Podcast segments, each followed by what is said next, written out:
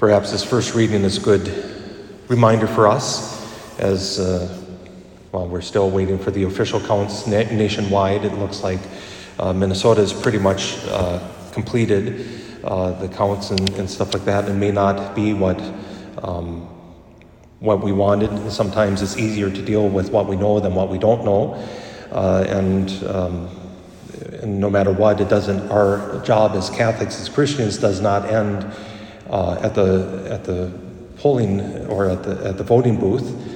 It ends, of course, in heaven. And the job that we have in influencing our politics, and we do have that right, all of us, uh, most especially uh, you as uh, citizens of both uh, of the of the country and and Catholics, to remember that we need to hold all of our politicians accountable accountable to life, accountable to liberty, accountable to justice, um, making sure that they're not in the pockets of any uh, special interests that certainly are opposed or to the interests of the country as a whole and the interests of the good. St. Paul encouraging us, for God is the one who, for his good purpose, works in you both to desire and to work. It's God who's giving this to us. Do it without grumbling or questioning, as children of God without blemish in the midst of a crooked and perverse generation. That line stuck out to me. It's always going to be crooked and perverse if it is not in line with God's will. It's always going to be crooked and perverse if it is not motivated by a desire for justice and liberty. But for us, our job is simply to work out our salvation with fear and trembling. And I think St. Paul uses those words purposely to work out our salvation with fear and trembling. And what does that mean? Was God who needs to do it, God who saves us, but we need to cooperate with that grace. So we just don't sit on our duffs, in fancy word, of course, but we don't just simply sit there and, and say, okay, God, save me.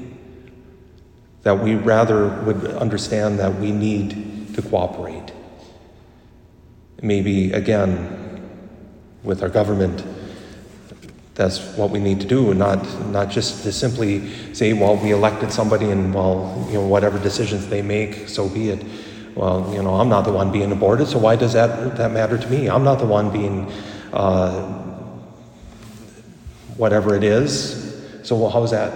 Well, no. Our brothers and sisters need our light.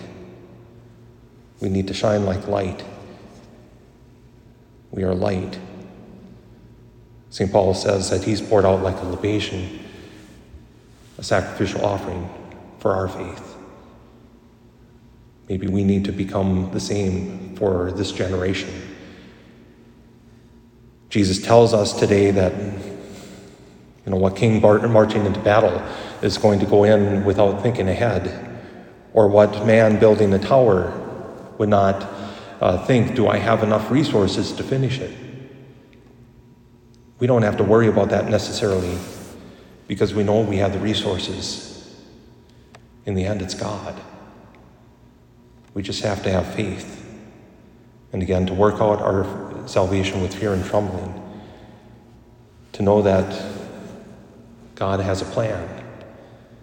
And if we do our part, that's all that matters.